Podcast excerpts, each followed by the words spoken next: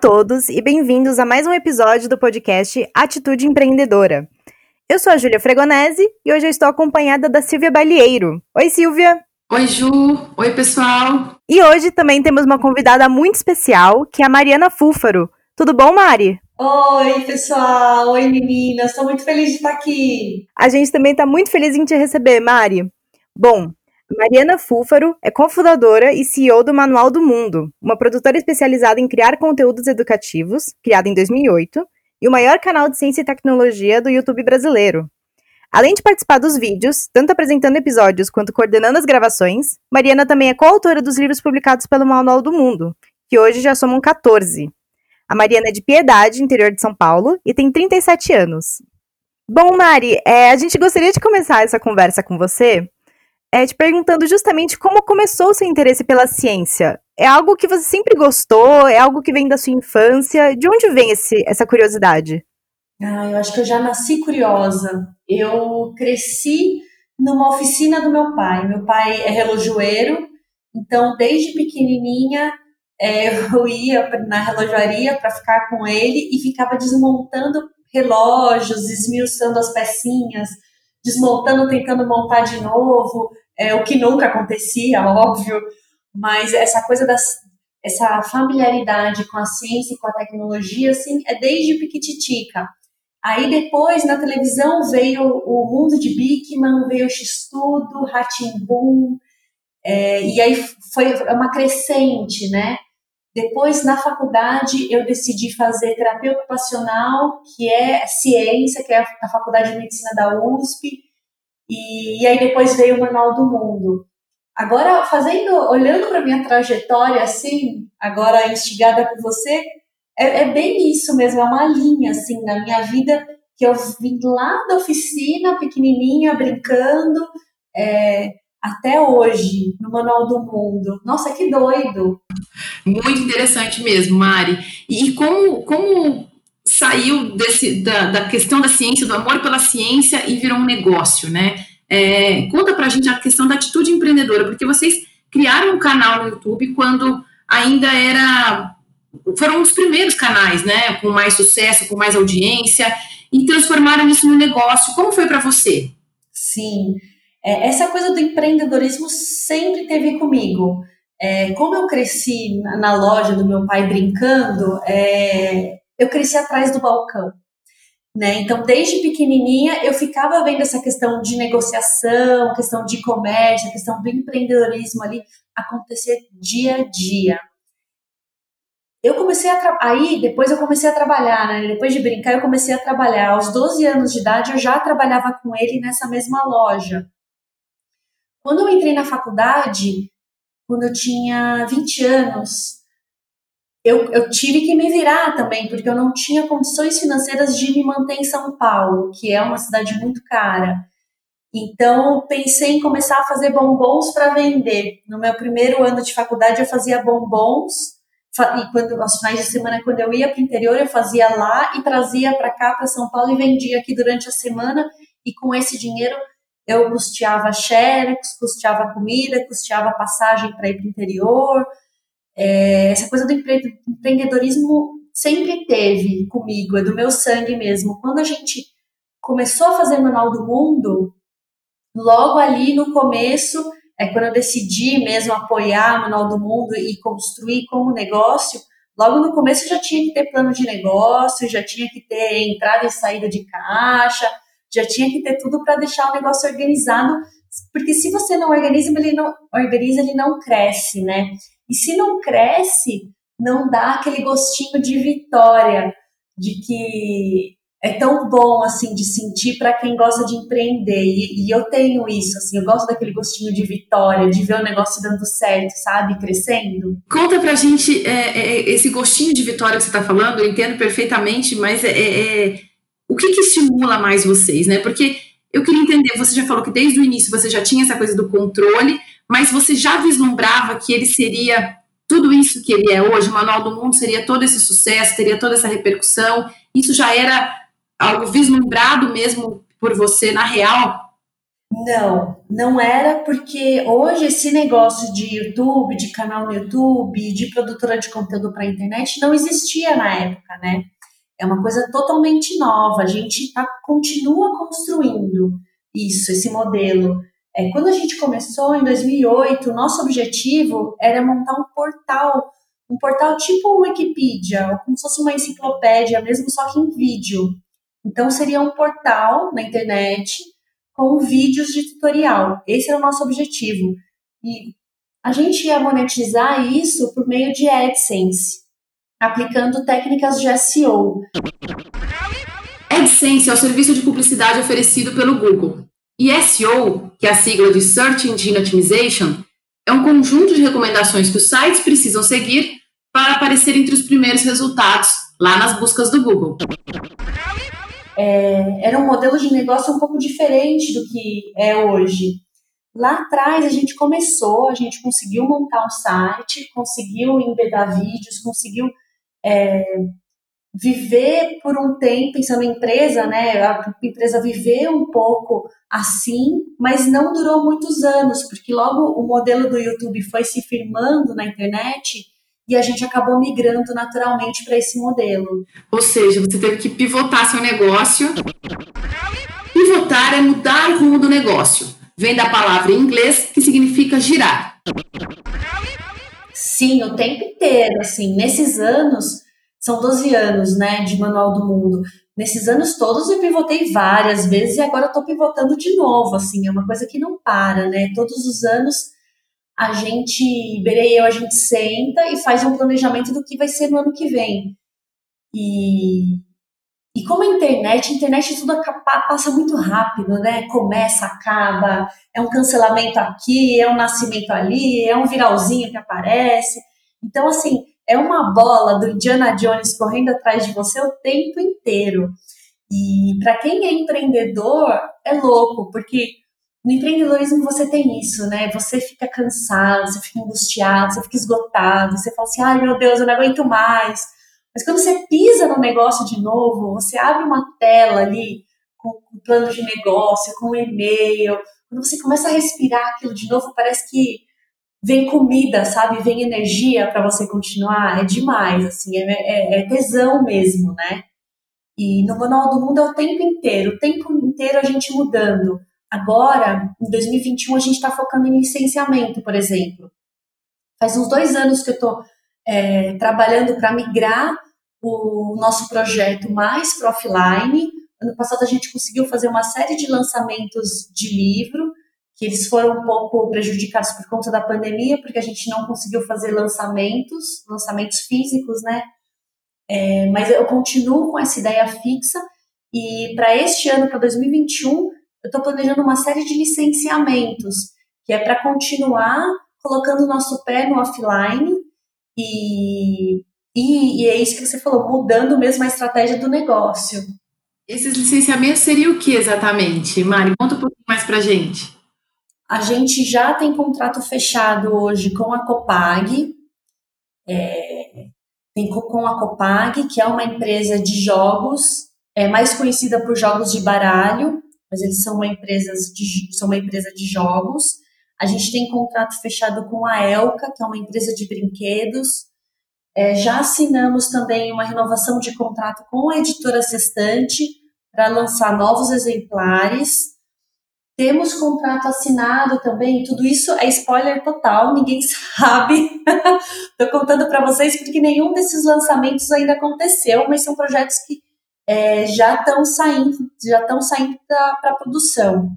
Que honra para a empreendedora ter esse. É, é, ninguém sabe, não saiu na imprensa, não saiu em lugar nenhum ainda.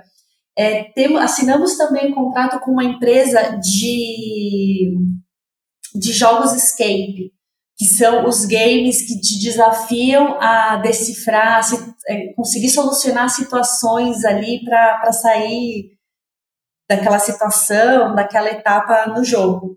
É, e estou ainda com outras negociações, então nesse ano vai sair bastante coisa do Manual do Mundo. Muito bom!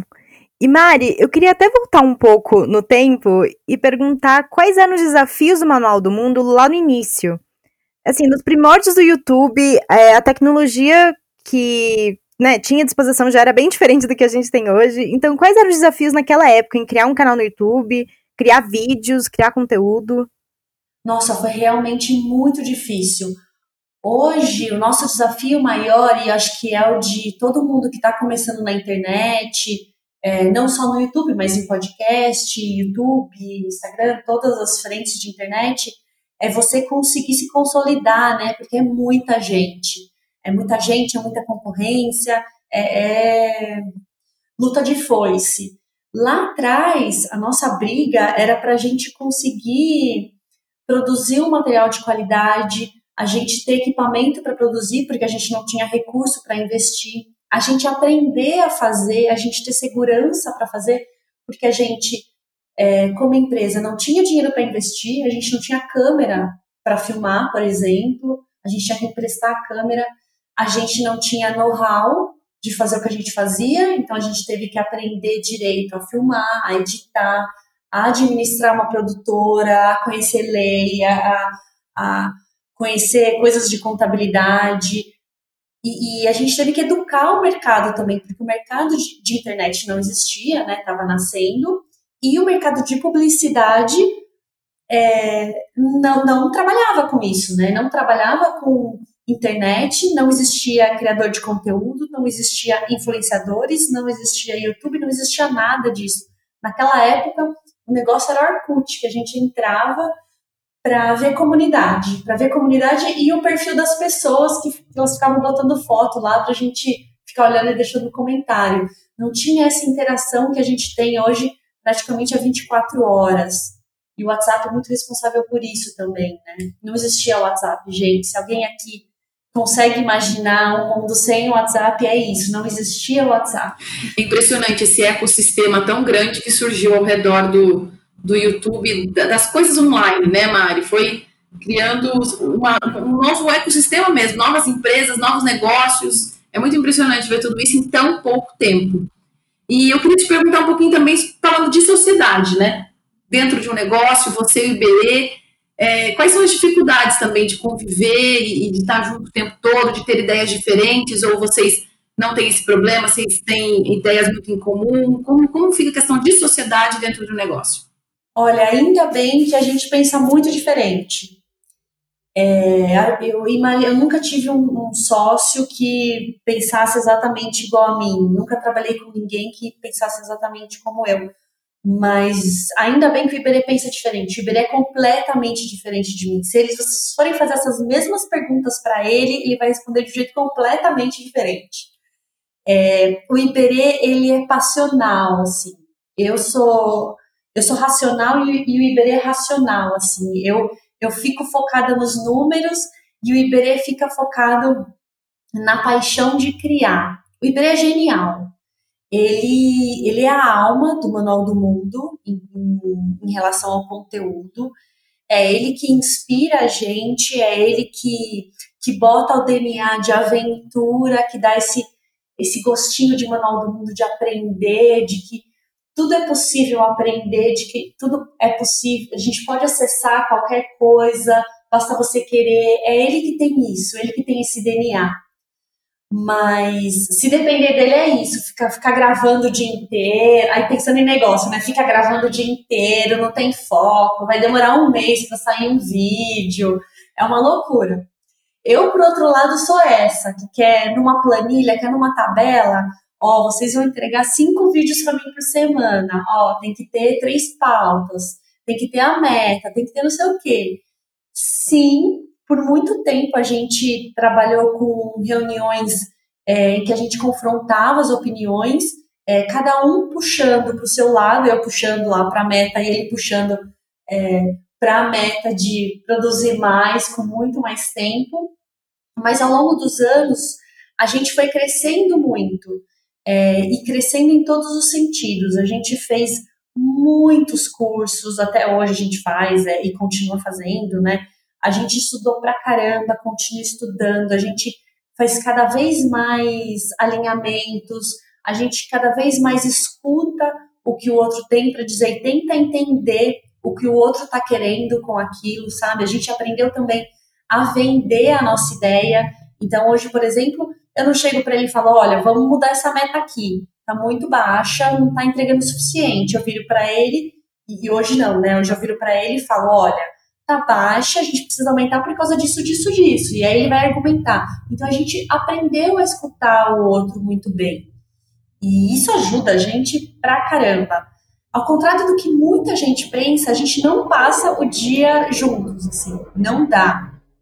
É, a gente trabalha muito, muito, e eu tenho uma sala e ele tem a sala dele. A gente se encontra, hoje a gente se encontra na hora do almoço e depois só vai se encontrar umas sete horas da noite em casa. E em casa a gente tenta, na medida do possível, não falar de trabalho.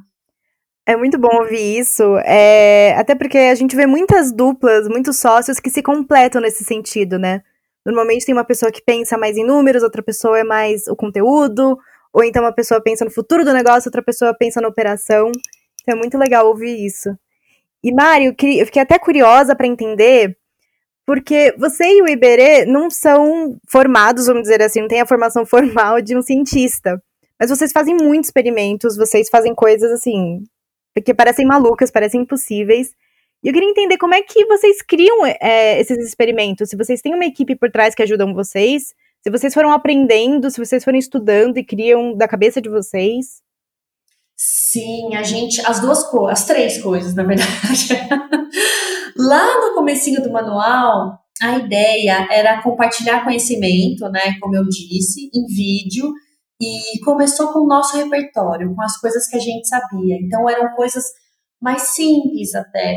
Era tipo como fazer uma zarabatana em casa, como encher o pneu de um carro. Eram coisas do nosso repertório. Conforme o tempo foi passando, a gente nem demorou tanto tempo assim, o nosso repertório esgotou. É, foi rapidinho para esgotar, na verdade.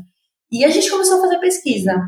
É, pesquisa muito livro, pesquisa em vários livros. Hoje a gente tem uma, uma biblioteca bem bacana aqui no manual, mas para onde a gente ia, a gente comprava livro. É, a gente começou a se comunicar muito com a audiência, então as pessoas mandavam e ainda hoje mandam muitas sugestões para a gente. É, depois de uns anos, a gente contratou professor, então é, a gente tem professores que trabalham no Manual do Mundo, é, temos roteirista, temos editor, temos câmera, tem, assim, a gente tem uma, uma equipe de produtora completa, mais uma equipe de produção científica atendendo a gente. E aí, estou falando de biologia, química, física, é, história, matemática, português, de todas as áreas. E esses caras são responsáveis pelas pautas, pelas explicações, são responsáveis é, por ajudar a gente a publicar o certo. E quando eu digo certo, é certo em relação a conteúdo mesmo. É, todo, tudo que a gente ensina no Manual do Mundo dá certo. Na internet é muito comum você encontrar conteúdos que estão lá ah, é como fazer uma bola de borracha. E aí a pessoa publicou aquela receita de como fazer a bola de borracha. E no fim aquela receita não funciona, a pessoa não testou. E no Manual do Mundo não, no Manual do Mundo tudo que a gente ensina dá certo de verdade. Porque a gente testa, né? Tem essas pessoas que ajudam a gente, então funciona de verdade, a gente se orgulha muito disso. É, para isso, para a gente chegar hoje, né, nessa qualidade de produção, porque hoje a gente publica coisas muito complexas. É, foram anos de estudo, anos de estudo. No começo, lá no comecinho, o Iberê, assim, durante os primeiros anos, ele estudava tudo, tudo, tudo, tudo, tudo. É como se fosse uma, uma pesquisa mesmo de mestrado, doutorado. Então, ia publicar um vídeo, ele esgotava aquele assunto. Ele tinha aulas particulares de física, é, tinha aulas particulares de química. E isso é incrível, facilita muito o nosso trabalho. Eu acho que por isso que talvez a gente não tenha ainda um concorrente direto no YouTube Brasil. É um canal ou um produtor de conteúdo que faça experimentos, que construa coisas, mas que também é, dê explicações científicas, né? Porque hoje a gente tem canais que fazem só uma coisa e canais que fazem só outra. A gente estava até comentando aqui, antes de, de, começar o podcast, de onde sai tanta ideia, né, para vocês, para os vídeos, para as pautas. Você está me contando que tem essa equipe toda, mas é, se já tiveram dificuldade, chega um momento em que não tem assunto? Sim, tem esse momento, tem esse momento, mas a gente aí a gente vai de novo para o DNA do Iberê, que ele é jornalista de formação, né? É, ele é, aí vai, vai, vai mistura dos dois, na verdade, o Iberê é jornalista e eu, com essa veia empreendedora, fico tentando dar um migué em tudo que acontece, né? Achar um caminho. Então, o que, que a gente faz? Ao longo desses anos, a gente foi montando um Trello gigantesco. Trello é um app de gerenciamento de projetos e tarefas e foi criado em 2011. É uma forma de organizar as tarefas do trabalho, ou até mesmo estudos, ou fazer um planejamento de viagem. A gente tem um Trello que tem, sei lá, milhares de pautas lá. Então, como a gente tem um número limitado de publicações por semana, é, o número de pautas que a gente recebe, pautas que podem dar certo, que podem virar vídeo, é, quando a gente pega então uma pauta que acha que vai dar certo, a gente já joga nesse Trello. Quando a gente vai estabelecer a nossa grade de publicação, a gente olha para as categorias. Então a gente tem as categorias é, que estão rodando hoje são Bora Ver, a categoria das bolas perfeitas e as a categoria de aprendi hoje, por exemplo. Quando eu vou buscar pauta, eu vou em busca de pautas que atendam essas categorias, né? Então fica muito mais fácil de achar, de conseguir encaixar as pautas ali nas categorias. Agora, se a gente não tivesse as categorias, não separasse por categoria, ficasse mais solto, é, mesmo parecendo no primeiro momento que seria mais fácil, eu acho que seria mais difícil, porque a gente não conseguiria delimitar o assunto, né? Ficaria muito solto. E aí a nossa linha editorial iria rala abaixo. Eu acho que a gente se perderia, porque como o próprio nome já diz, né, Manual do Mundo, a gente pode falar sobre absolutamente tudo. E aí a gente ficaria sem controle se a gente deixasse aberto. Então, o estabelecimento dessas categorias, como se fosse uma revista mesmo, é, isso veio da nossa ideia lá de trás, né, de ter o portal, eu acho que ajuda muito a gente a não ficar sem é, sem, sem, sem publicação e sem pauta é, nesses anos todos. Muito bom isso, Mari. E eu até fiquei curiosa agora é de perguntar para você quais são, como são os bastidores. Você já explicou um pouco que os desafios hoje é essa faca de foice, né? Tem muita, muitas produtoras de conteúdo e vocês têm que buscar um destaque lá. Mas quais são os desafios hoje? Como eles se diferem dos desafios que você tinha lá no início, em 2008, é, com equipamento, com aprender a fazer vídeo e conteúdo? O segundo desafio, a segunda luta que a gente está enfrentando é da, a, da nossa profissionalização, que é uma coisa constante, justamente por ser um negócio novo, né? Novo do, em dois sentidos, tanto em novo, o Manual do Mundo é novo, é isso, tem só 12 anos de idade, é um bebê, é muito novo, e outro que é um negócio novo, produtora de internet é um negócio novo, né, no país e no mundo.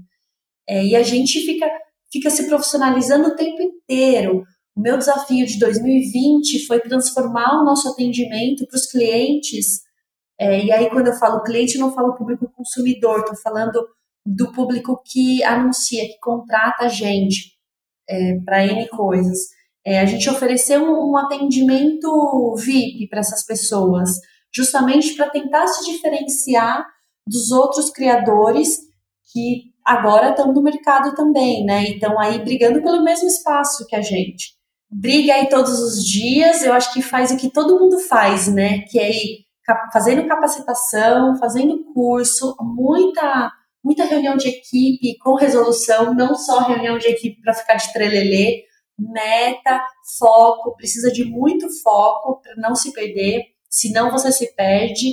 E eu quero muito, no ano passado a gente começou é, a nossa expansão para as regiões norte e nordeste do país, e nesse ano eu espero, óbvio, isso foi interrompido por conta da pandemia, e eu espero esse ano retomar é, esse bracinho aí do projeto Maior Manual do Mundo, que é a nossa expansão para Norte e Nordeste. Mas eu acho incrível isso de você conseguir abrir a mente das pessoas com conhecimento. E o Manual do Mundo oferece isso gratuitamente. Então você sai de qualquer conteúdo do Manual do Mundo que você consome, qualquer um. Você pode pegar uma foto no, no Instagram que você vai sair tendo aprendido alguma coisa. Você pega um vídeo no YouTube e pode ser um vídeo complexo, do tipo do submarino, que fala coisas mais de física, coisas mais difíceis, mas você vai sair tendo aprendido alguma coisa. Isso é incrível, né, gente? Porque você leva para todas as esferas da sua vida, muda a sua vida. E transformar a vida das pessoas é, é, é incrível. É tipo vocês com podcast. Quem está começando é, no empreendedorismo, ou quem está se sentindo sozinho, essas pessoas, assim, tendo a oportunidade de escutar outros empreendedores falando e falando dos, dos prazeres, das dores e de tudo, assim, dá uma esperança, né? Você se sente amparado. É demais isso. Eu adoro o que eu faço. Eu acho que a gente encerra aqui o nosso papo. É, foi um prazer enorme te receber. E eu falo mais como da cobra, né, gente? Adoramos pessoas que falam.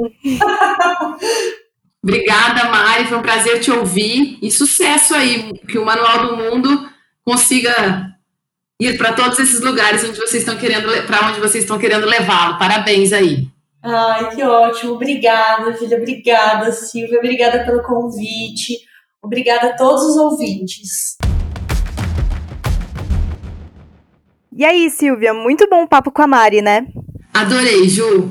Com certeza, também adorei. E sou fã de carteirinha do manual, acho que os vídeos são muito legais. E saber a história do negócio, né, de como tudo começou, foi muito bom entender os, os primórdios. É, e até quando ela fala da questão do, do, gostinho da vitória, né, de quando eles começaram, que isso estimulava muito. Isso, para quem empreende, tem muito isso mesmo, né, de você, cada passo dado, cada acerto, cada, cada conquista tem um gosto da vitória que te faz empreender mais, que te estimula a continuar, né? Com certeza, até porque empreender é difícil, né? Então, acredito que a cada recompensa é só uma motivação para continuar em frente. É, e, e, uma coisa vai trazendo a outra, porque ela falou também da questão do aprender fazendo, que é muito que a gente vê em todas as entrevistas que a gente faz aqui no podcast, né? Ela, o Manual do Mundo começou para ser um site que ia ter é, um modelo de negócio muito voltado para o portal e acabou virando um. Foi pivotado, como ela falou, e virou um super canal no YouTube. Ter isso, aprender fazendo e conseguir a inteligência de capturar o movimento, entender onde está, para onde o negócio tem que ir, também é, é, é, muito, muito característica de quem empreende bem, né? Dos bons empreendedores, de que, quem realmente tem sucesso no que faz. Com certeza. E ainda sobre aprender, uma coisa que eu fiquei muito impressionada é, bom, ele, ela e o Iberê Tenório não são cientistas por formação, vamos dizer assim.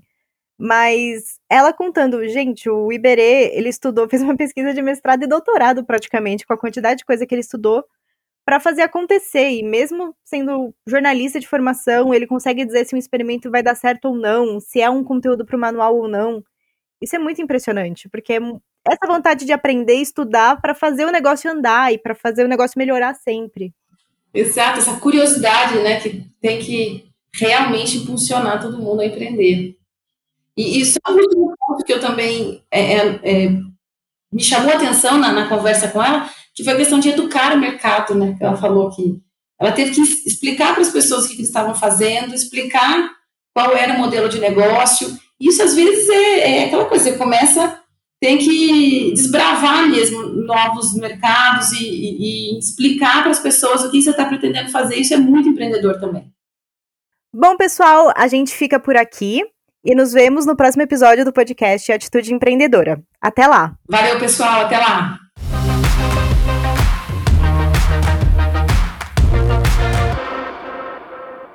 Esse podcast é uma produção do Ateliê de Conteúdo com o Estúdio Teses.